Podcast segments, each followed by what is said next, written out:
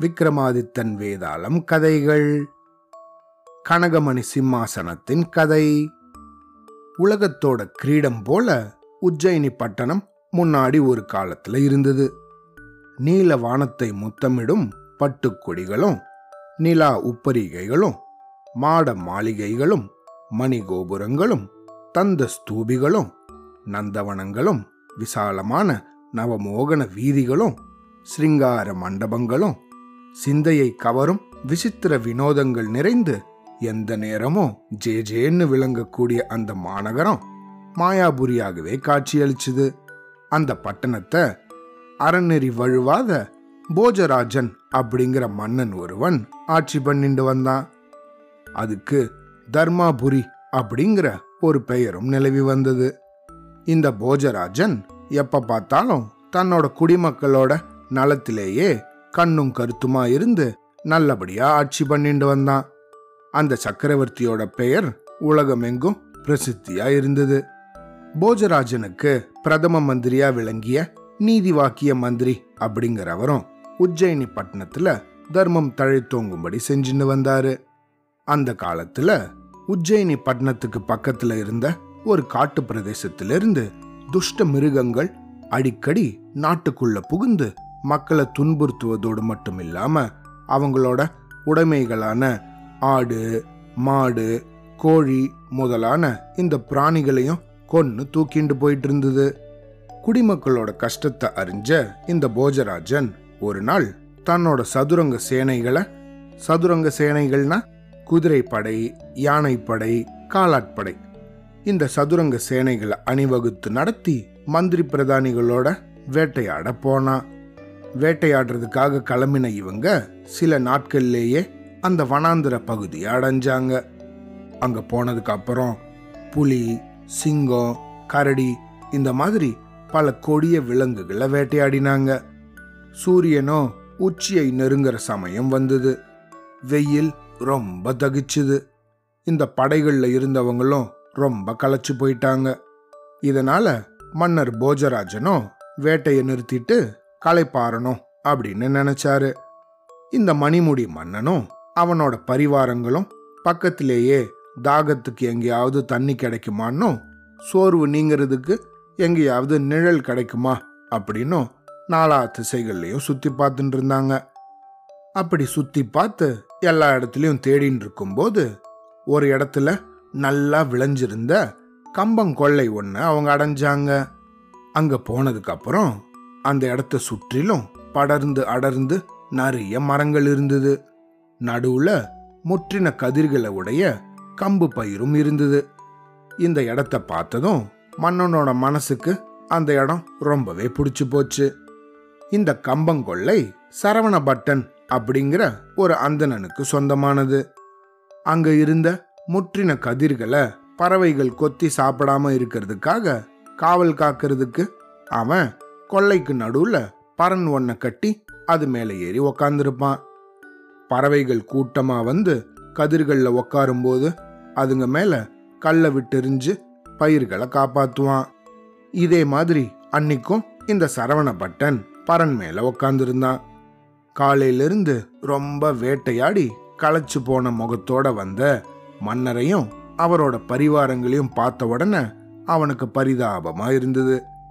உடனே இந்த சரவண பட்டன் பரன் மேல இருந்தபடியே வரவேண்டும் வரவேண்டும் வேட்டையால ரொம்பவும் களைச்சு போயிருக்கீங்களே. இதோ இந்த கம்பங்கொள்ளை முழுக்க எனக்கு சொந்தமான இடம்தான். முற்றின கதிர்கள் நிறைய இருக்கு. இதோ இனிமையான பழங்கள் கூட கொத்து கொத்தா தொங்குது. வெள்ளரி பிஞ்சுகளும் நிறைய இருக்கு. நீங்க தாராளமா உங்களோட பரிவாரங்களோட கொள்ளையில நுழைஞ்சு பசி தீர சாப்பிடுங்க. இங்க காஞ்சு போயிருக்கிற கம்பு தட்டைகளை உங்களோட குதிரைக்கும் கொடுக்கலாம். எனக்கு கிடைத்தற்கரிய பாக்கியமே இது. ராஜாதி ராஜா இன்னைக்கு என்னோட விருந்தாளியாக இங்க வந்திருக்கிறது என்னோட பூர்வ ஜென்ம பலனாதான் இருக்கணும் அப்படின்னு உள்ளங்கனிவோட மன்னரை வரவேற்றான் சரவணபட்டன். அவனோட வார்த்தைகளை கேட்ட போஜ மகாராஜன் தன்னோட பரிவாரங்களை கூட்டிண்டு கம்பங்கொள்ளைக்குள்ள நுழைஞ்சாரு. பசியால வருந்தின அந்த போர் வீரர்கள் கதிர்களை உடைச்சு தின்னத் தொடங்கினார்கள். கொஞ்ச நேரத்துல எல்லாம் பரன் மேல உட்கார்ந்திருந்த சரவண பட்டன் பறவைகளை விரட்டுறதுக்காக கீழே இறங்கி வந்தான். அரசனோட வந்த இந்த போர் வீரர்கள் மழுக்கு மழுக்குன்னு கம்பங்கதிர்களை ஒடிச்சு திங்கிறதையும் குதிரைகள் அந்த தட்டைகளை மேயறத பார்த்ததும் இந்த சரவண பட்டனுக்கு திடீர்னு ஏதோ ஆத்திரம் குமுறிட்டு வந்தது. அவன் உடனே மன்னர்கிட்ட ஓடி போனான். போஜ மகாராஜனே இது என்ன காரியம்? கேள்வி முறையே கிடையாதா? நீதி நெறி வழுவாத நீங்களா இந்த மாதிரி அநீதியான காரியத்துல இறங்கினீங்க? நீங்களும் உங்களோட பரிவாரங்களும் இந்த ஏழை அந்தணன் ஒருத்தனோட கம்பங்கொள்ளைய அழிச்சுன்னு இருக்கீங்க அப்படிங்கிறது உங்களுக்கு புரியலையா? என்னோட ஒரு வருஷத்து வருமானத்தையே பாழாக்கிட்டீங்களே. மற்றவங்களுக்கு கெடுதல் செய்யும்போது மக்களோட தலைவரான உங்ககிட்ட வந்து முறையிடலாம். ஆனா வேலி போன்ற இந்த மன்னரே கெடுதல் செய்யும்போது அதை பத்தி நான் யார்கிட்ட போய் முறையிடுவேன்? மதம் பிடிச்ச யானையையும் முறை தவறி நடக்கும் ஆட்சியாளனையும் தவறு செய்யும் அறிவாளியையும் யாரால நிறுத்த முடியும்? அப்படின்னு ஒரு பொன்மொழியே உண்டு. மேலும் தாங்கள் எல்லா நீதி சாஸ்திரங்களையும் கற்றுணர்ந்தவர். அப்படி இருக்க நீங்களே இந்த அந்தணன் ஒருத்தனோட சொத்தை பாழாக்குறீங்களே அப்படின்னு மன்னர்கிட்ட முறையிட்டான் சரவணபட்டன். அவனோட வார்த்தைகள் அரசனோட நீதி உள்ளத்துல ரொம்ப வேதனையை உண்டாக்கிச்சு. அடுத்த கணமே போஜராஜன் தன்னோட பரிவாரங்களை கூட்டிண்டு அங்கிருந்து வெளியேற ஆரம்பிச்சான்.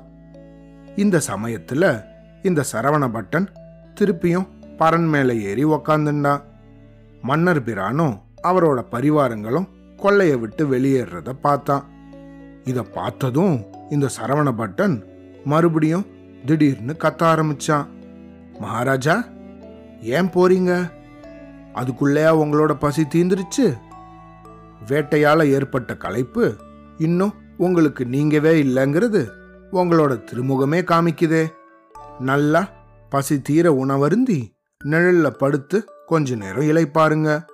வீட்டுக்கு வந்த விருந்தாளி சாப்பிடாமலே போகிறது கொஞ்சம் கூட சரியில்லை அப்படின்னு சொன்னான். மன்னனை திரும்பவும் ரொம்ப வற்புறுத்தி கூப்பிட்டான் இந்த சரவணபட்டன். இதை கேட்ட மன்னர் போஜராஜனுக்கு ரொம்ப வியப்பாயிடுச்சு. என்னடா இது?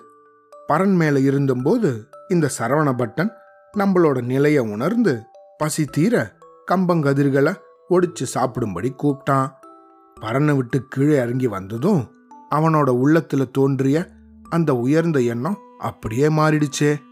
ஐயோ என்னோட கொள்ளை பாழாக போறது அப்படின்னு கீழ்த்தர எண்ணமும் சுயநலமும் மேலோங்கி நம்மள அப்படி திட்டினானே. இப்ப திரும்பவும் அந்த பறன் மேல ஏறினதும் விருந்து சாப்பிட கூப்பிடுறானே. நம்ம திரும்பி போறத பார்த்து மனசு வருத்தப்படுறானே. இது ரொம்பவும் விசித்திரமா இருக்கே. ஒருவேளை இது இந்த இடத்தோட விசேஷமா இருக்குமோ? நம்மளும் அந்த பறன் மேல ஏறி பார்க்கணும் அப்படின்னு மன்னன் தன்னோட மனசுல நினைச்சபடி சரவணபட்டன் பக்கத்துல போய் பறன் மேல ஏறி நின்னான். அந்த படிகள்ல கால் வச்சு ஏறின உடனே உலகால பிறந்தவனோட இந்த உள்ளத்துல சலனமற்ற அமைதி குடிகொண்டது அனைவரையும் கஷ்டத்திலிருந்து விடுவிக்கணும். உலகம் வறுமையின் பிடியில சிக்கிண்டு நாசமாகறத தடுக்கணும். தீங்கு செய்பவர்களை தண்டிக்கணும். நல்லவர்களை பாதுகாக்கணும். குடிஜனங்களை அறநெறி பிசகாமல் பரிபாலனம் செய்யணும். இந்த மாதிரி நல்ல உயர்ந்த எண்ணங்களே மன்னன் போஜராஜன் மனதுல தோன்ற ஆரம்பிச்சது. சுருக்கமா சொன்னா அந்த சமயத்துல யாராவது அவனோட உயிரை கேட்டாலும் மன்னன் அதை கொடுக்கறதுக்கு தயாரா இருந்திருப்பான். ஆஹா! எவ்வளவு அழகான கொள்ளை இது. நமது உள்ளத்துல இவ்வளவு உயர்ந்த எண்ணங்கள் தோன்ற செய்யறதுக்கான மர்மம் என்னவா இருக்கும்? அப்படின்னு மன்னன் போஜராஜன் தன்னோட மனசுல நினைச்சுண்டாரு தண்ணீரில் எண்ணெயும் ஒற்றன் கிட்ட ரகசியமும் தகுதி படைச்ச மனுஷனுக்கு சின்ன பரிசும் புத்தி கூர்மை உள்ள மனுஷன் கிட்ட அறிவும் தானாகவே பரவும்ல. அந்த கொள்ளையோட அதிசயத்தை கண்டுபிடிக்கிறதுக்கான வழி என்ன? அப்படின்னு மன்னன் போஜராஜன் சிந்திக்க ஆரம்பிச்சான். அப்படி சிந்திச்சபடியே மன்னன் போஜராஜன் கனிவான குரல்ல சரவணபட்டனை பார்த்து ஐயா உன்னோட புகார் நேர்மையானதுதான். இந்த கம்பங்கொள்ளை மூலமா கிடைக்கிற வருமானத்தை வச்சுதான் நீ உன்னோட அடுத்த வருஷம் பூராவும் காலம் தள்ளணும். அதை உணராம பசி மயக்கத்துல நான் என்னோட பரிவாரங்களோட இங்க உள்ள வந்துட்டேன். அதனால இதுக்கு பிரதியா இந்த கொள்ளைய உங்ககிட்ட இருந்து நான் கரையம் செஞ்சு வாங்கிக்கிறேன். நீ என்ன தொகையை விரும்புறியோ அதை தாராளமா தெரிவி அப்படின்னு கேட்டாரு. மகாராஜா தாங்கள் அனைத்தும் அறிந்தவர். எது செய்யலாம் எது செய்யக்கூடாதுங்கிறது நல்லாவே தெரிஞ்சவர். இந்த கொள்ளையோட மதிப்பை நீங்களே நிர்ணயிச்சு அந்த பணத்தை எனக்கு கொடுங்க அப்படின்னு சொன்னான். அவனோட வார்த்தைகளால மகிழ்ச்சி கொண்ட போஜராஜன் அந்த கொள்ளைக்கு பதிலா நிறைய பரிசுகளும் வேற சில நிலங்களும் அவனுக்கு கொடுத்து அந்த கொள்ளைய தன்னோடதாக்கின்ட்டாங்க. இதுக்கு அடுத்த நாளே இந்த மகாராஜா தன்னோட அரசாங்க ஆட்களை அனுப்பி அந்த பறன் இருந்த இடத்துக்கு கீழே தோண்ட சொன்னான் அங்க என்ன இருக்குன்னு பார்க்கறதுக்காக அந்த ஆட்களை அனுப்பினான். அதே மாதிரி அரசாங்க ஆட்களும் அந்த பூமியை தோண்டி பரிசோதிக்க ஆரம்பிச்சாங்க. பரனுக்கு கீழே இருந்த அந்த மண்ணை ஆழமா வெட்டும்போது டங் அப்படின்னு ஒரு சத்தம் கேட்டுது. என்னடா இது அப்படின்னு பார்த்தா அங்க ஒரு அழகான நவரத்ன சிம்மாசனம் ஒன்று தென்பட்டது. இதை பார்த்ததும் மன்னன் போஜராஜன் அளவில்லாத மகிழ்ச்சி கொண்டான். மேலும் அந்த பூமியை நாலாபுறமும் கொடைஞ்சு வெட்ட சொன்னான். அந்த இடத்துல நவரத்தினங்களால் இழைக்கப்பட்டதும் முப்பத்தி ரெண்டு படிகள்லையும் அழகான பதுமைகளை கொண்டதுமான பொற்சிம்மாசனம் ஒன்று இருந்தது. பொன் சிங்காதனம்னா தங்கத்தால ஆன சிங்காதனம். அந்த இடத்துல ஒன்று இருந்தது. போஜராஜனோட மகிழ்ச்சிக்கு அளவே இல்லை. அந்த சிங்காதனம் புதைக்கப்பட்டிருக்கும் இடத்துல அவன் நிற்கும் போதே அவனோட உள்ளத்துல உயர்ந்த மனோபாவங்கள் ஏற்பட்டது. எவ்வளோ நல்ல குணங்களுக்கு அது இருப்பிடமாக இருக்கும். இந்த உலகமெங்கும் நல்லா பிரகாசிக்கலாம். மன்னன் இந்த ஆவலோட பள்ளத்துல இறங்கி அந்த சிங்காதனத்தை மேல தூக்கிண்டு வர சொன்னான் உடனே அரசாங்க ஆட்களும் ஒன்னு சேர்ந்து அந்த சிம்மாசனத்தை தூக்கிறதுக்கு முயற்சி பண்ணாங்க. ஆனா அந்த சிம்மாசனம் இருந்த இடத்த விட்டு ஒரு அடி கூட அசையல. புஜபல பராக்கிரம இந்த மன்னனுக்கு ஒண்ணுமே தோணலை. தனக்கு பக்கத்திலேயே இருந்த இந்த நீதி வாக்கிய மந்திரிய பார்த்தாரு. மாமந்திரி இந்த நவரத்தன சிங்காதனம் இடத்த விட்டு நவராததுக்கு என்ன காரணமா இருக்கும்? அப்படின்னு கேட்டார் இந்த மன்னன். மன்னா பூமியில புதஞ்சு கிடக்கிற இந்த சிங்காதனம் புராதன காலத்தை சேர்ந்தது. மிகவும் தெய்வத்தன்மை வாய்ந்தது. இதுக்கு உரிய பூஜை புனஸ்காரங்களை செய்யாம நம்ம எடுக்கிற எந்த முயற்சியும் இதுக்கு பலனளிக்காது. அப்படின்னாரு அந்த மந்திரி. உடனே மன்னன் போஜராஜன் புரோகிதர்களை வரவழைச்சு சிம்மாசனத்துக்கு செய்ய வேண்டிய பூஜைகளையும் உபசாரங்களையும் செய்யும்படி கேட்டுண்டாரு. அதுக்கப்புறமா சிம்மாசனம் அது இருந்த இடத்த விட்டு நகர்ந்துச்சு. இதை கண்ட அரசன் நீதி வாக்கிய மந்திரிய பார்த்து மந்திரியாரே ஆரம்பத்துல இந்த சிம்மாசனம் எனக்கு சுலபத்துல கிடைச்சிடாதுன்னே தோணுச்சு. ஆனா இப்பொழுதோ உங்களோட ஆலோசனைப்படி பரிகாரம் செஞ்சதால சிம்மாசனத்தை அந்த இடத்துல இருந்து வெளியே எடுக்க முடிஞ்சுது. அதனால அறிவாளிகளோட நட்பு கொள்வது லாபகரமானதோட சிறந்ததும் ஆகும் அப்படின்னு சொன்னாரு. இதை கேட்ட அந்த மந்திரி மகாராஜாவை பார்த்து மன்னா இதையும் கேளுங்க. எவன் ஒருவன் எவ்வளவு பெரிய அறிவாளியாக இருந்தாலும் மற்றவங்களோட ஆலோசனையையும் கேட்கலன்னா அவன் அழிவையே நாடுவான். நீங்க அது போல கிடையாது. நீங்க எவ்வளவு அறிவாளியாக இருந்தாலும் இந்த விஷயத்துல என்னோட ஆலோசனைக்கு செவி கொடுத்தீங்க. அதனால தான் நீங்க எடுக்கிற எந்த முயற்சியும் பலனின்றி வீண் போறது கிடையாது அப்படின்னு சொன்னாரு. இதை கேட்ட மன்னன் போஜராஜன் திரும்பவும் சொன்னாரு. மந்திரியாரே எவன் ஒருவன் வரப்போற கெடுதல்களை முன்னதாகவே உணர்ந்து ஆட்சியாளனை நல்லதற்ற வழியில செலுத்தாம தடுத்து நேர்மையான பாதையில அழைச்சிட்டு போறானோ அவன்தான் உண்மையான மந்திரி அப்படின்னு சொன்னாரு. ஆமரசே நடுமந்திரி எப்பவும் தன்னோட அரச பீடத்துல இருக்கிற தலைவனோட நலத்துல தான் கருத்துடையவனாக இருக்கணும் அப்படின்னு நீதி வாக்கிய மந்திரி பல உண்மைகளை சொல்ல ஆரம்பிச்சாரு. மந்திரிகள் இல்லாத ராஜ்யம் உரைப்பாண்டங்களை சேர்த்து வைக்கிற உக்கரணம் இல்லாத கோட்டை அனுபவிக்க எவ்வனம் இல்லாத அதிர்ஷ்டம் அறிவு இல்லாத துறவரம் வஞ்சகர்களிடையே தர்ம சிந்தனை நீசர்களிடையே நட்பு ஏழையிடம் கோபம் வேலைக்காரனிடத்தில் ஆத்திரம் பிச்சைக்காரனோட வீடு திருடர்களிடையே கௌரவம் முட்டாள்களிடையே முன்னேற்றம் இவை அனைத்தும் வியர்த்தனமே. மேலும் ஆட்சியாளன் பெரியார்களை கௌரவிக்க வேண்டும் அறிஞர்களோட ஆலோசனையை கேட்க வேண்டும். ஆண்டவனையும் அறநெறியாளர்களையும் பூஜிக்க வேண்டும்.